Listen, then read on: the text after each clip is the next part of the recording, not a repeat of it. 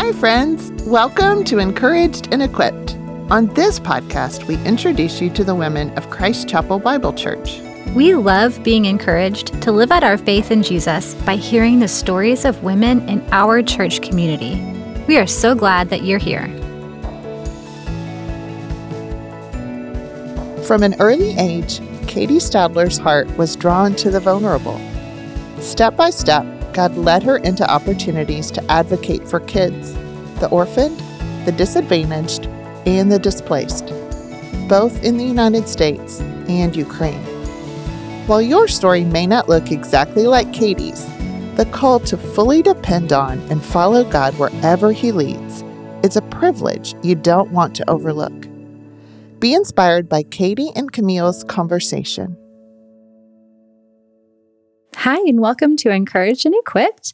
I am so excited to have Katie Stadler here today with me, and we're going to hear her story. Well, to be fair, we're going to hear the Lord's story about what He's been doing in her life and in the lives of those around her. So, welcome, Katie. Thank you so much for having me. I'm excited to be here. Good. Well, one thing we like to start our episodes with is to know what is a small thing that's brought you joy recently? Um, well, recently our family just got to go on a vacation, just the six of us, and um, oh, yes. see the Lord's beauty in a different part of the world and some beautiful beaches and colors, and um, just being together, just the six of us with mm-hmm. minimal distractions and having dinners and breakfast and adventures together brought me so much joy that we don't get to see sometimes when we're in the day to day. So. Mm-hmm. It was a really um, spiritual renewal, I think, for all six of us before school started. I love that. When I okay, so listeners, you don't get to know this so much, but we also get to know our guests um, a little bit before they come on. And when I met Katie last week, um, she told me about her vacation, and I wrote down the name of the place that she went to, and I looked it up, and I thought it was fake.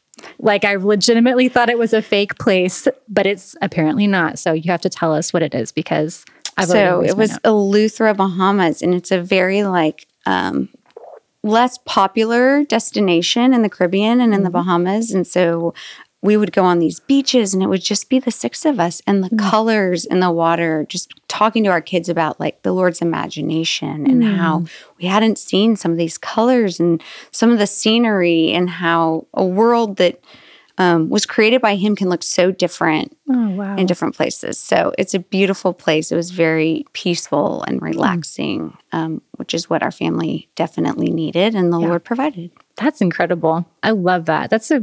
I think that's maybe the best way to like walk into a new school year is to have a nice, peaceful, like, this is totally different than anything we've seen. And it sparks that wonder and that awe. It was. It was um it was definitely rejuvenating. Good. Awesome. Um, well, as you know, I only met Katie like in the last couple weeks. Maybe you didn't know that, but um, if you get a chance to meet her, please do. Um, but one thing I can tell you that you will know right off the bat if you've met Katie is that she is passionate about caring for the vulnerable, not just here, but all across the world. Do you think that's a pretty fair statement? I think that's a pretty fair fair statement. Yes. She did not describe herself that way, but that's what I picked up on right away. Um, so, did you always have this like desire and drive um, for the lost or for the vulnerable or for the orphan? Was that something that was always part of your heart? It was. Um, from a very young age, I always loved children, always uh, would volunteer, even at a young age, wherever I could, mm-hmm. um, with young children. And then the Lord continued to grow that passion. And I would say, I've always felt that I have a strong voice, and the Lord has equipped me to speak for um, the outsider, the mm-hmm. disadvantaged, the displaced. Um, and so my heart has always just been called to the people in the room that not everyone might see, mm-hmm. um, to to see them and yeah. build a relationship with them, um, and and advocate. I would say yeah. for um, anyone that needs that. Yeah, so. that's wonderful. Um, when you were an adult and you were like growing your family. Um, I know that your heart kind of was moved in the direction of adoption. And was that where it started, or um, how did that love for adoption grow for you? Um, I always had a heart for adoption. Like I said, even mm-hmm. when I was um, little, I used to tell my family all the time, I'm going to have 20 kids, you know? and my siblings, my parents would be like, uh, who's going to take care of those 20 kids? But um, I will say that as after we had our four children, um, the Lord just still was pulling me into the brokenness for children that don't have a family. Mm-hmm. And so um, we started to look into ways that we could volunteer, whether it was through um, some of the organizations that are in Fort Worth or local yeah. um, or internationally. And so we went on a, actually a beach vacation and I met a woman who is a professional photographer and just started talking to her in our beach chairs and then followed her on Instagram mainly to watch, see all of her pictures. Mm-hmm. And couple years later, I start noticing that she is hosting an orphan child from Ukraine. I'm like, well, that's really interesting. Mm-hmm. How do you do that? I had yeah. never heard about host organizations or um, anything like this. And so reached out to her, um, met with her. Um, over the phone and got the information. And my husband and I, Matt, started really praying about it to see if this was a way that our family could serve that calling mm-hmm. that the mm-hmm. Lord placed in my heart. Wow. And it wasn't necessarily directed towards um, adoption mm-hmm. as much as um, alleviating the pressures of a, of the orphan crisis in Ukraine and in a few other countries when they're not in school. Okay. And so you can host them for a short period of time in the United States and advocate for medical needs um, and just bring them into your home and show them what a family is. Wow. That's beautiful. I I think probably I mean, I don't want to speak for listeners, but that's not something that I think most of us have thought about, considered, or maybe even heard about or know somebody who's done before. So the idea is not necessarily adoption focused, but um, like you said, our our students in the Ukraine typically throughout the school year are they in a uh, like an orphanage facility? Are they in school? Do they have host families in the country? Or is this just a one time, like you get to go on summer vacation in the United States and hopefully a host family will be moved to like care for you throughout the year?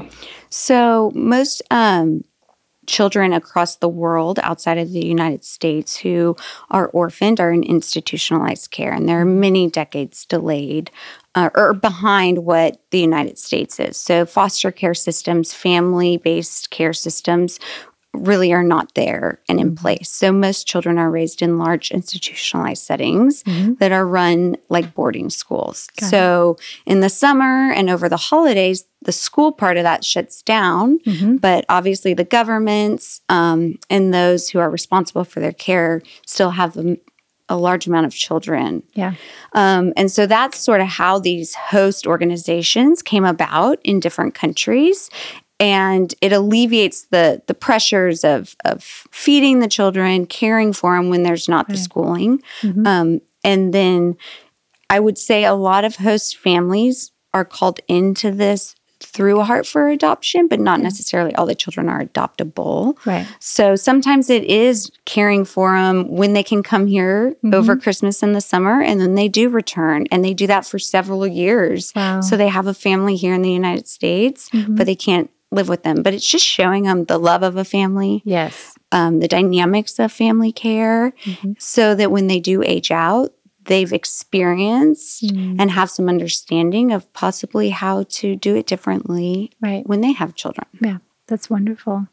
Did you, um, were you able to host?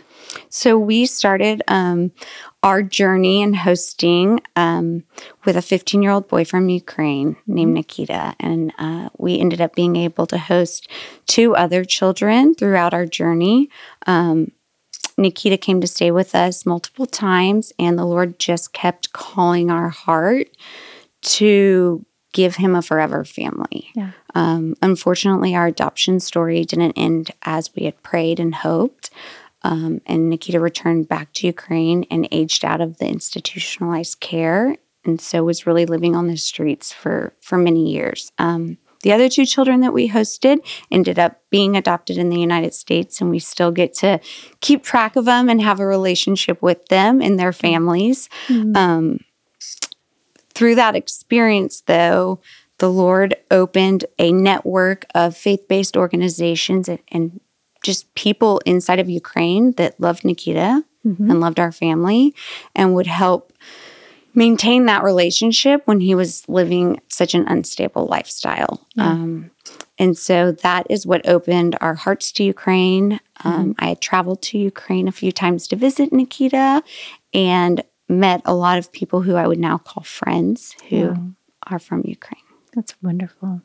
I keep saying that's wonderful because I just, um, it's amazing to see how over the years, I guess years for you guys, that it was something that wasn't, it just wasn't there before. Like, I don't know that you ever thought about, like, okay, well, let me choose this one country or let me choose this area of the world, but that through circumstances and people in your life, the Lord really pushed and continued to cultivate this heart for a whole region of, of people and a whole group of people being um, being children who are um, without parents or without family.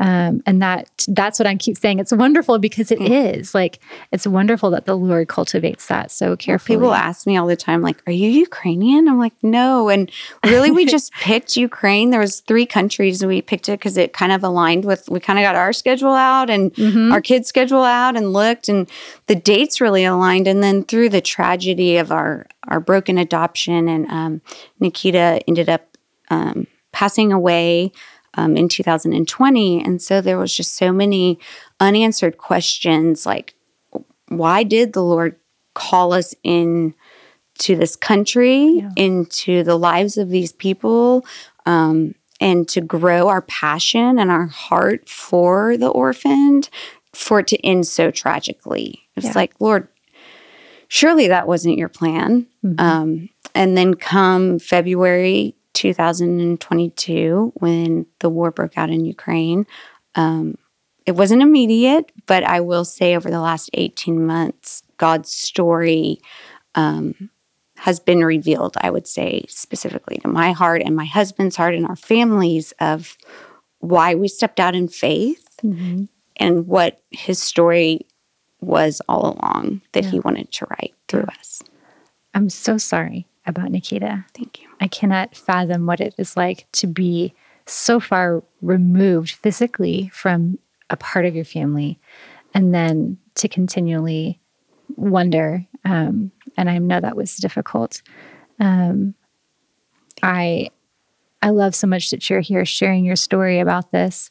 Um, and I please feel free to not answer. But were you able to have some kind of closure? Were you able to locate Nikita um, and be there um, for when he was discovered?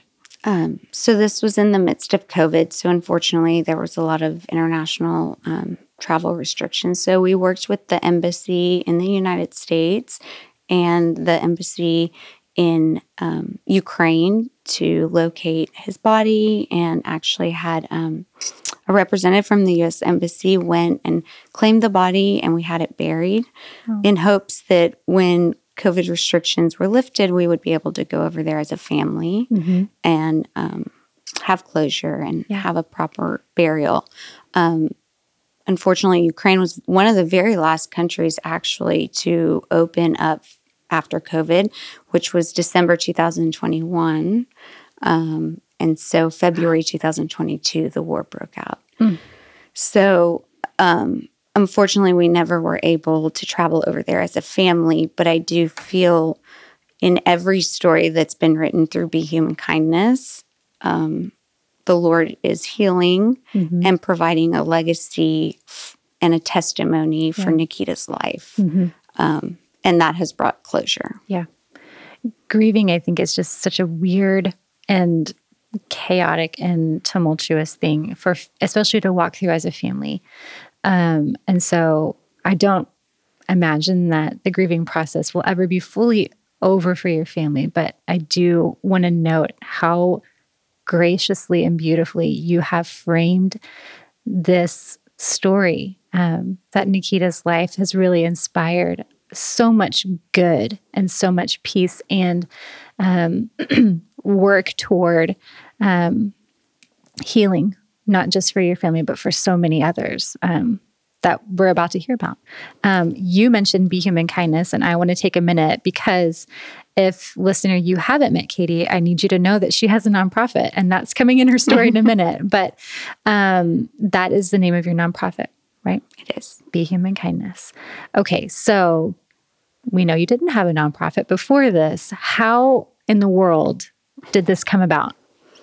Um, so when the war broke out in February, we immediately reached out to um, a network of faith based organizations and people that had really walked this journey with us over the last um, five years mm-hmm. and just said, How can we help? This is something that Ukrainians have been worried would happen for many years, but I think if you ask them, they, they really didn't think it would ever happen. Right. So, um, immediately just start messaging with them, asking what they need. And where Nikita was from happened to be really on the front lines. So they needed things right away. They, mm-hmm. um, so we started sending money over there from from ourselves as well as um, our community in Fort Worth who had met these children and knew mm-hmm. our heart for Ukraine. We bought vans to help get children and families to the borders. We bought groceries, gasoline. Um, we helped evacuate an orphanage to Romania. Um, and all that happened in a short window in about three weeks. Um, that is a really short window. It was a very short window. Yes. And, and the need was just so great. Mm-hmm. Um, to get these families and these children away yes. from where the fighting was taking place. And it, it really happened in their lives overnight. So, um, about three and a half weeks in, a pastor that I was was my friend said, you know, don't send anything else. Like we've, you know, the Russian troops are occupying our region. Everyone really just at this point needs to leave. Um, wow. And so I rolled over, looked at my husband, and said, um, I just think I need to go over there and see what's happening. You know, you're watching the news, we're talking about it in church, and to see the magnitude of what was happening and to see how we could help. Mm-hmm. You know, and at, and that was really my first trip. I went over there um, the end of March to Poland. Wow! And spent um, twelve days uh, in Poland and down at the border, going in and out of Ukraine. And at that point, I felt like the Lord was just calling me to go and serve mm-hmm. the need right then um, and had no idea it would evolve into what it's become. Mm-hmm. What what was the need then? Like when you arrived, and this is this is you going into Poland, not with the intention necessarily of actually going into the Ukraine, um, but like what was it?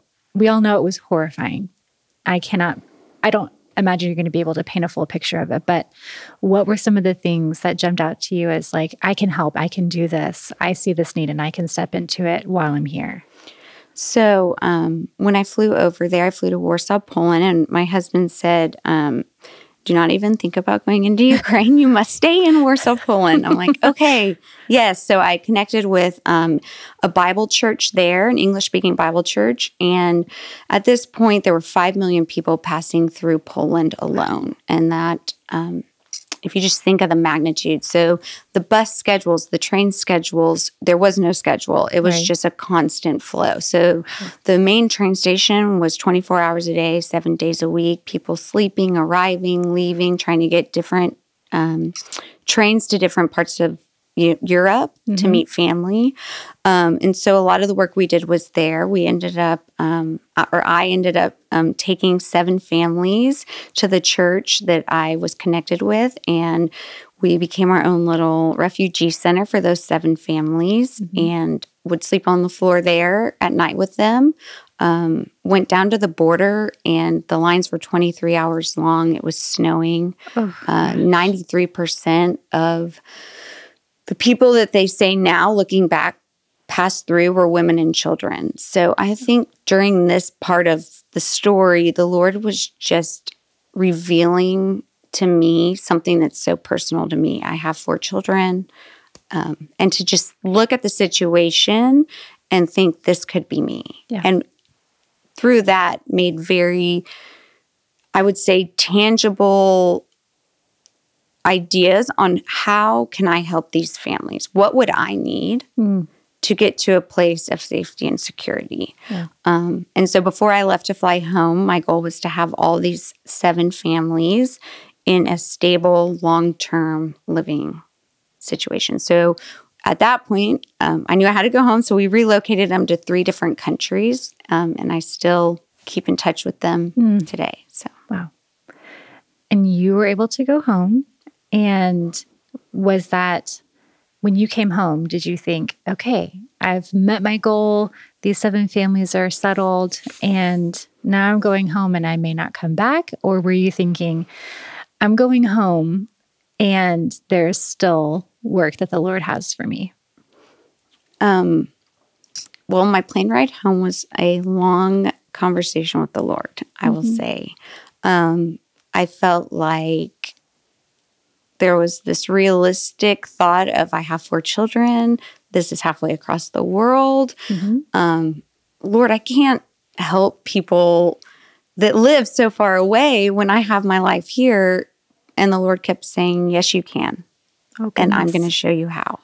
And um, it just kept taking me back to a verse in Ephesians where he was like, I have equipped you and I have prepared you and I've prepared the way. And that's really where it came full circle to see like what was written in 2015 was written for this purpose. So came home, prayed, talked to my husband, Matt, um, and I just felt like the Holy Spirit was like, I have given you so, I've equipped you and provided so much for you to be able to do more. And so we decided to file paperwork for a nonprofit.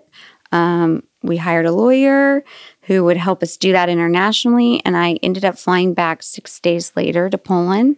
Six days after you had arrived back home. Yes. Wow. that is Wow. such fast obedience to the Holy Spirit, Katie. um, and really not knowing, like knowing that there needed to be, you know, I had gone over there to look for an organization, but really the crisis was at such a magnitude that a lot of international NGOs, it takes so much longer for them to form, to get boots on the ground.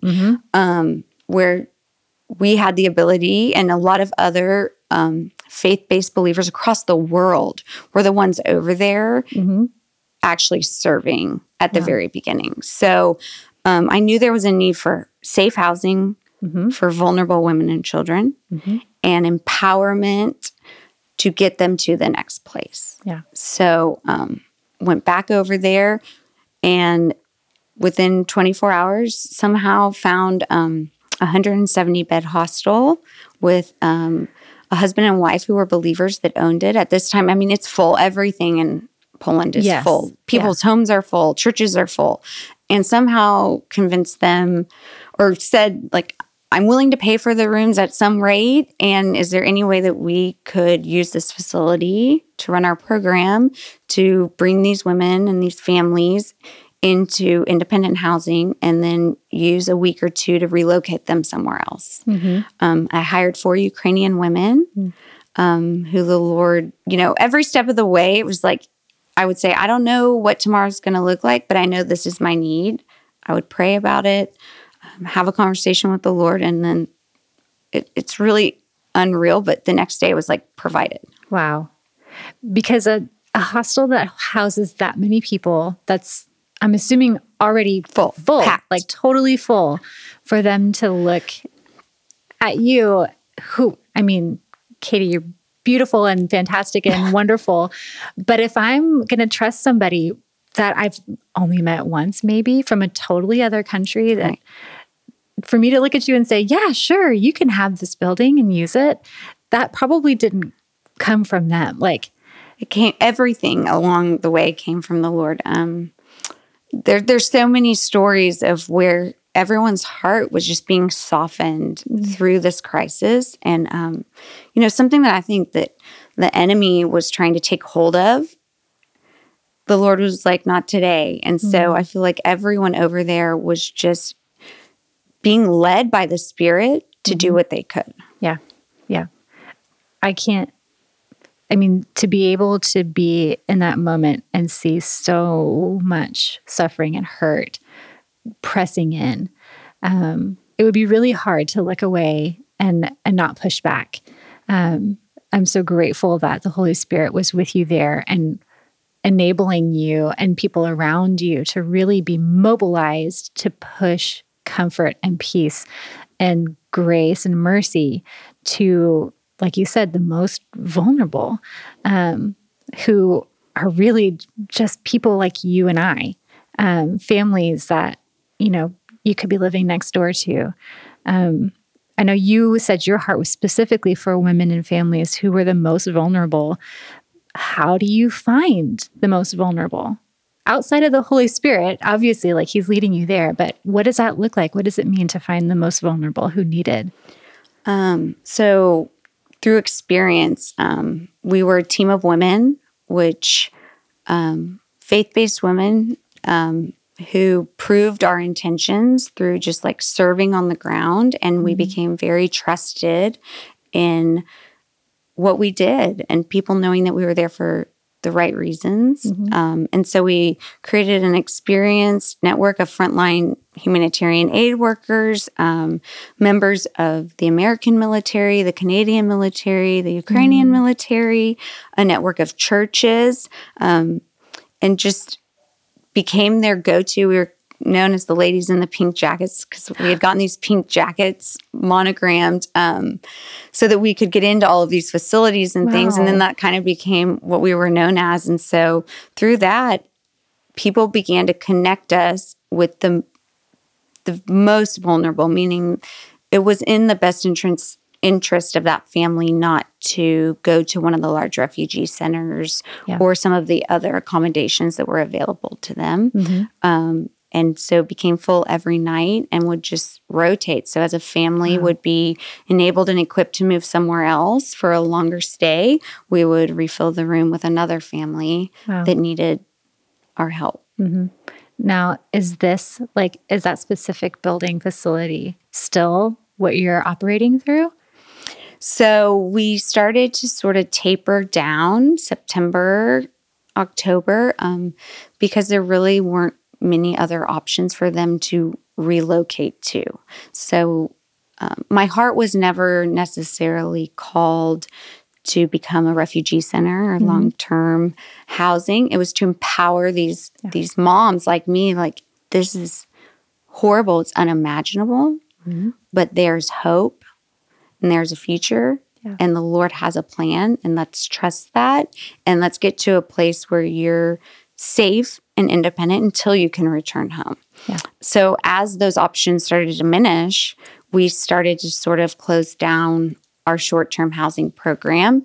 Um, at the same time, opened a long-term housing program for two years, um, which is crazy because we're already almost a year and a half wow into our long term house, but it houses 15 of the most vulnerable families. So these are, um, most of the families are traveling with like extended families, so grandmas, mm-hmm. aunts.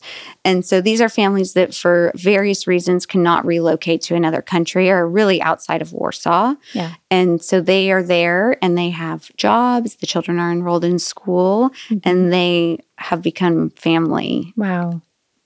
That's beautiful. I mean, the circumstances are horrible. And like you said, unimaginable, unimaginable that you are not able to go home. But the fact that by the grace of God and by his power, families have been able to stay united and not only function, but to thrive in a place that's not their home. It, I mean, it just it reminds me of the Israelites, the fact that they were not at home, but they were God's people and they were together and it it enabled them to see God as provider. Um, and your work and the work that the Lord is doing through your organization, I think is a really beautiful picture of that. That in the midst of such suffering and hardship, um, that he's enabling a chance in a moment where these families can really just be unified and held by his provision. Yeah. for sure. Absolutely. Um, and a crazy story. This is, I mean, Yeah. um, so the house that we ended up renting long term is five stories. And so we rented the bottom three stories, and I had had a Polish realtor help me look for the house, not knowing.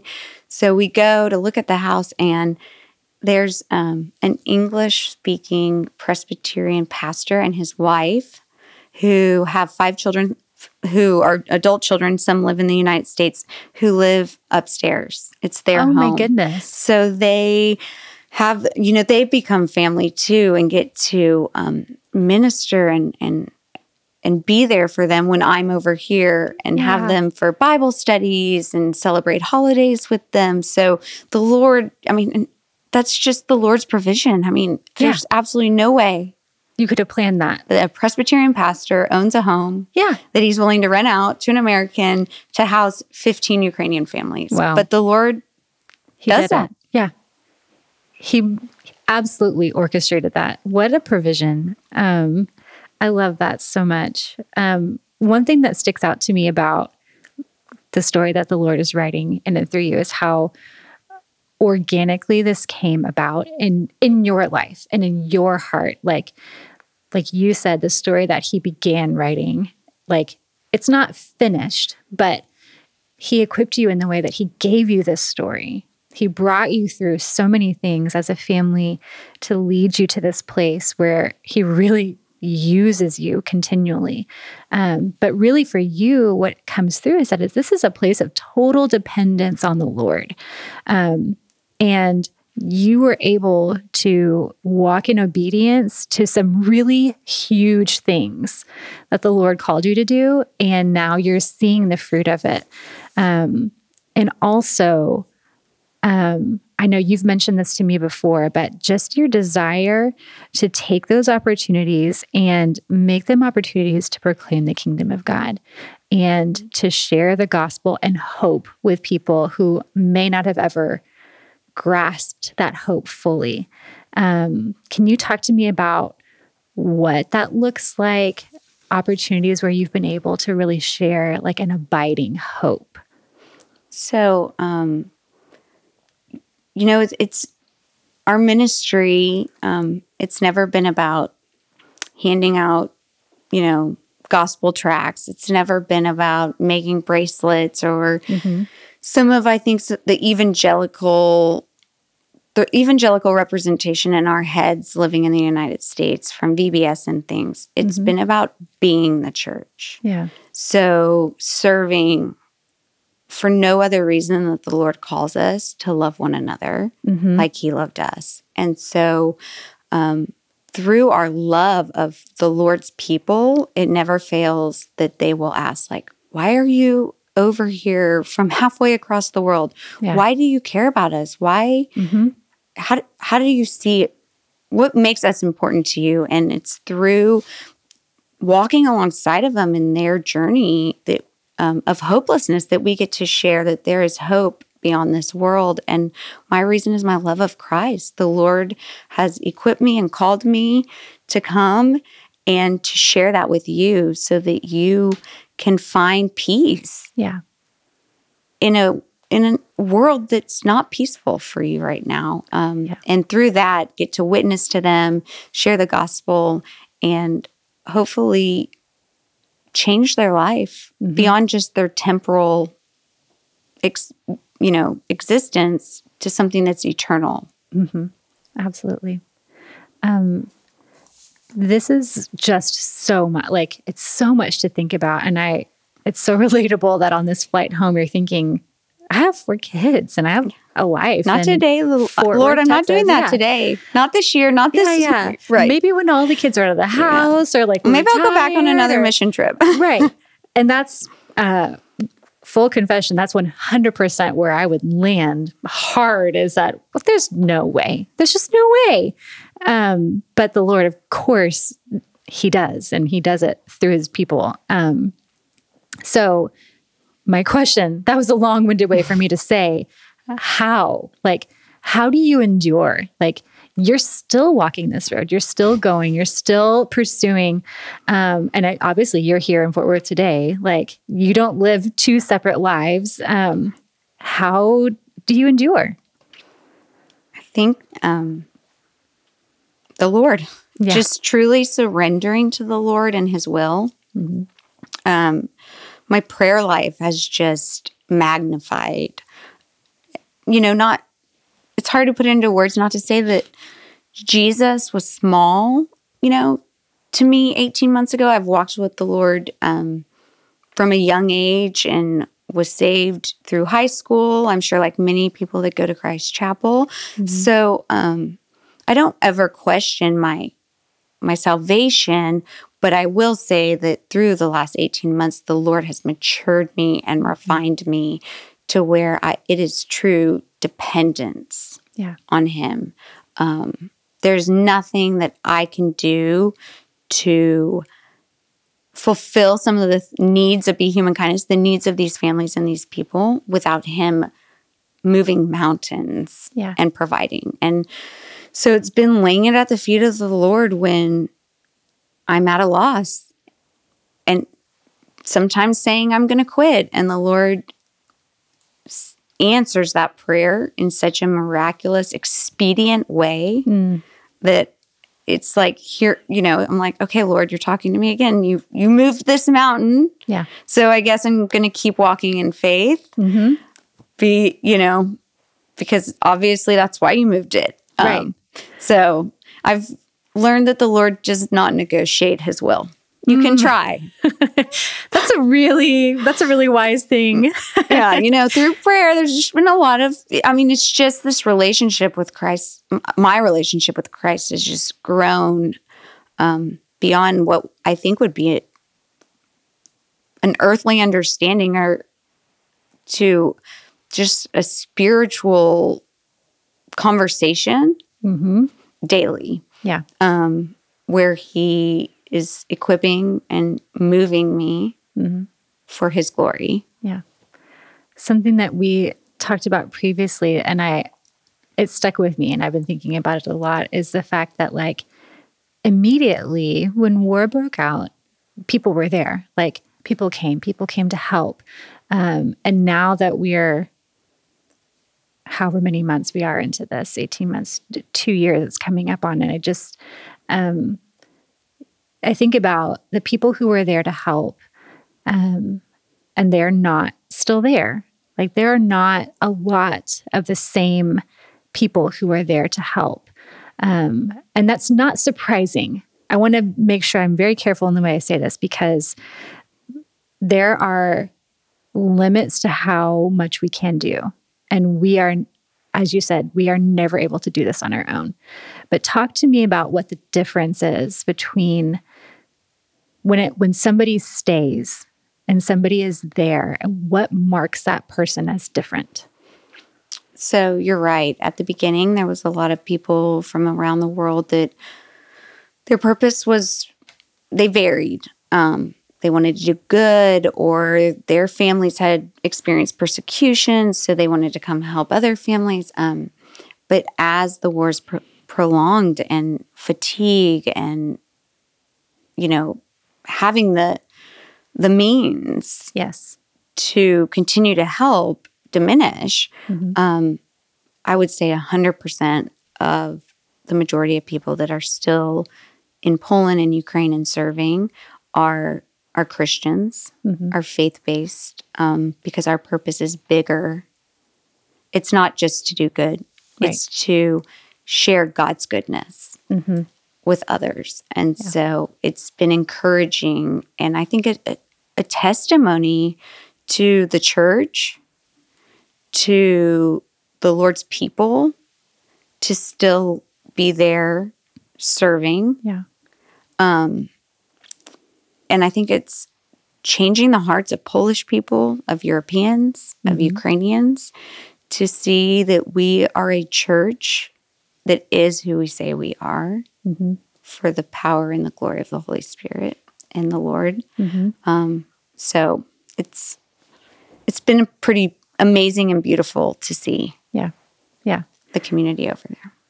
the thing that it brings to mind is the in in scripture when it talks about taking the ashes and turning it into something beautiful. I'll exchange your be- your ashes for beauty, um, and that um, that can be a really comforting thing to think about, um, especially in our ability to look back over the last for you 18 months. I keep saying 18 months because it just is so unbelievable that this is 18 months that all of this has happened. Um, but I'm praising God that He's able to still do this work through you um, and through the people who are there, um, the believers who are there in Poland, um, to provide God's goodness, like you said. And I think about that in contrast to the resources that it takes to do this. Like resources can run out. God's goodness does not That's right. ever run out. Um, and so, as I think about praying for your organization and for you specifically, that's one of the things that I think I, I'm going to focus on is really just praying that people would see that it's the Lord's goodness that doesn't, um, is never exhausted. That's beautiful. Alongside of the Holy Spirit um, and the Lord providing, what has been the biggest helper to your work? Um, I would say our church, Christ Chapel. So um, in June, uh, so a few months in, if you're following the timeline, I sent our church leaders an email saying, I think I've bit off more than I can chew, right? um, from actually the magnitude of what care we were providing, but also from a ministry standpoint, wanting to make sure we were being good stewards of Yeah. our ministry and our access to all of these people who I want to share the gospel with. So they responded the same day. We ended up having a meeting that week, and Christ Chapel, our um, senior pastors, our elders, our church body, they mobilized quickly.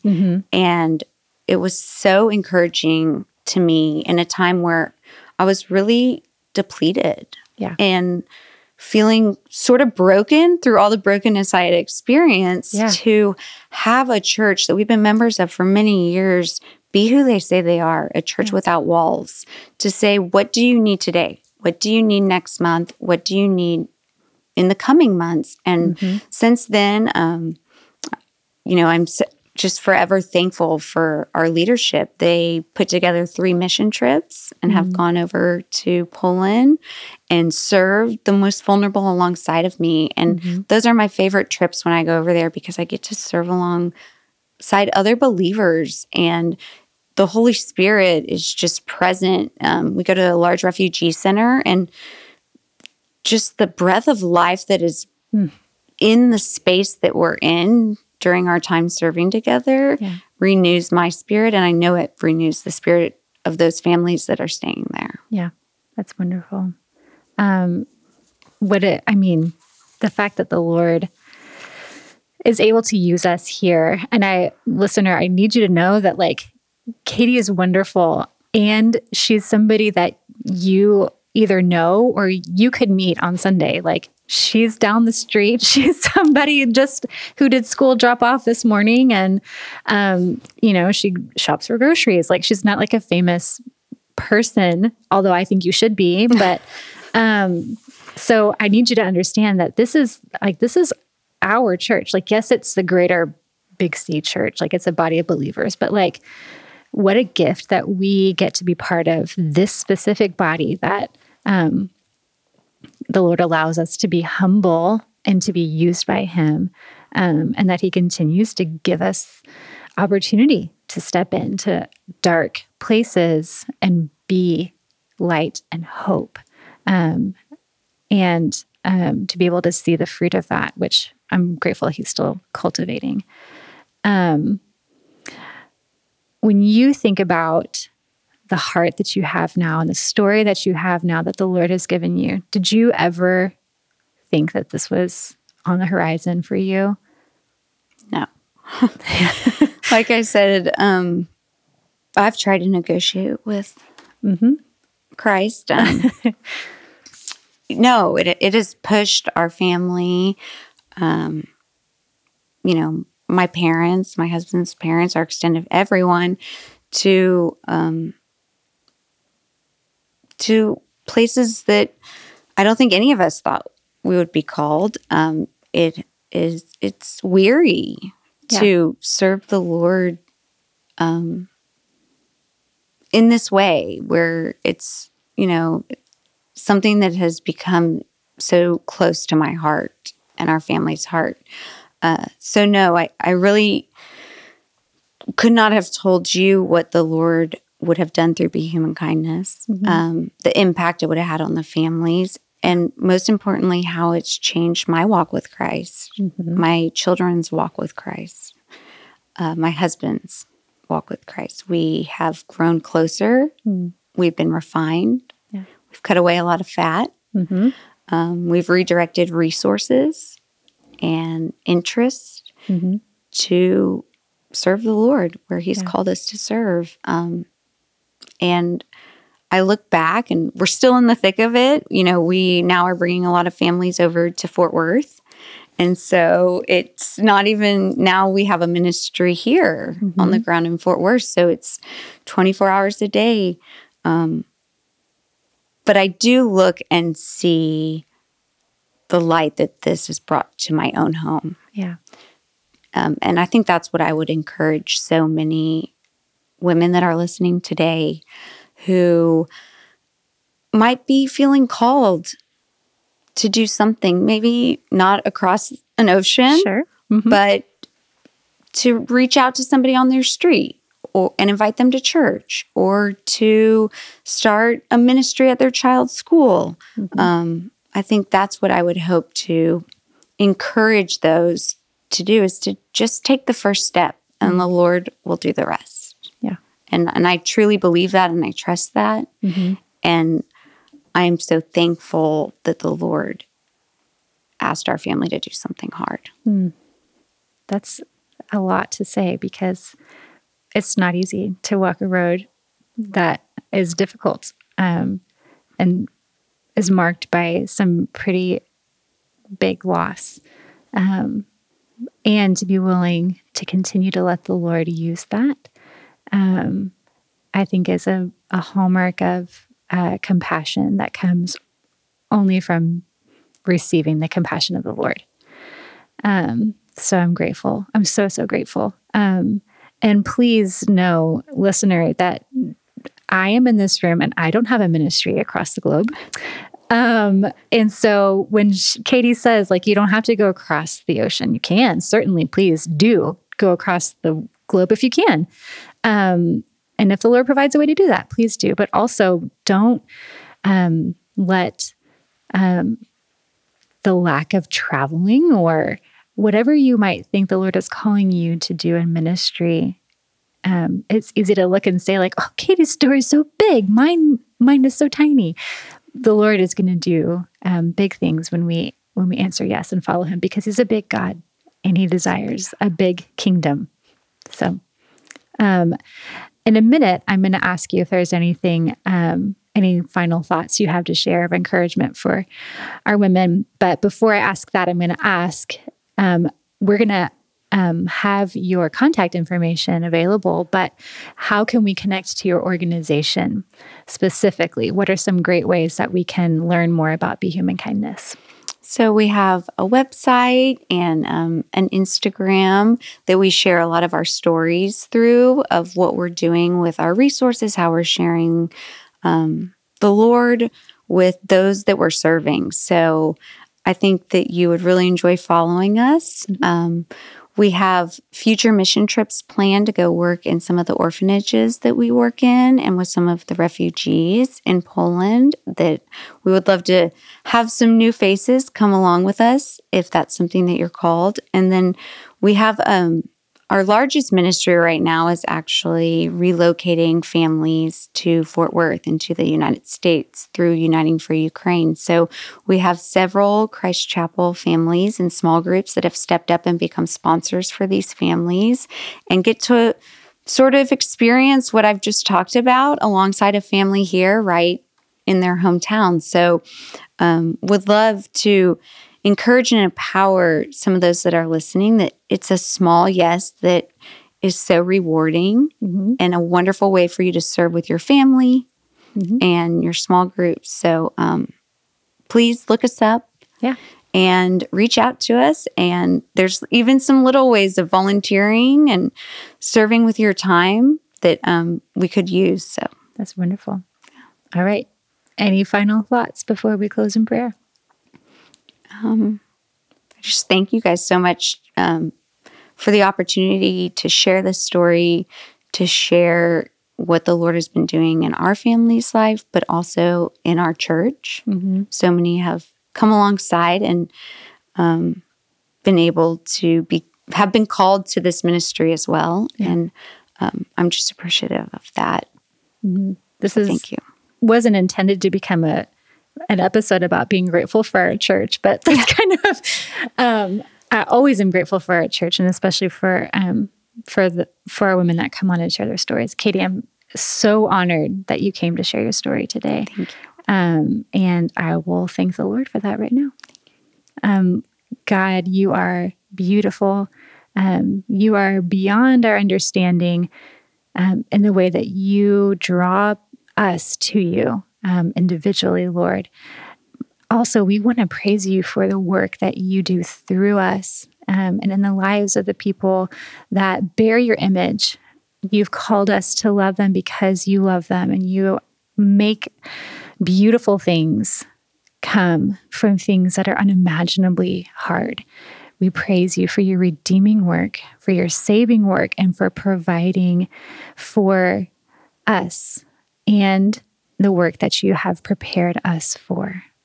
We ask that you would continue to bolster us, to work through Katie, um, and that you would give us the power and the desire and the passion to say yes to the things that you're calling us to step into. And we ask these things in the beautiful name of Jesus. Amen. Amen. Thanks for listening.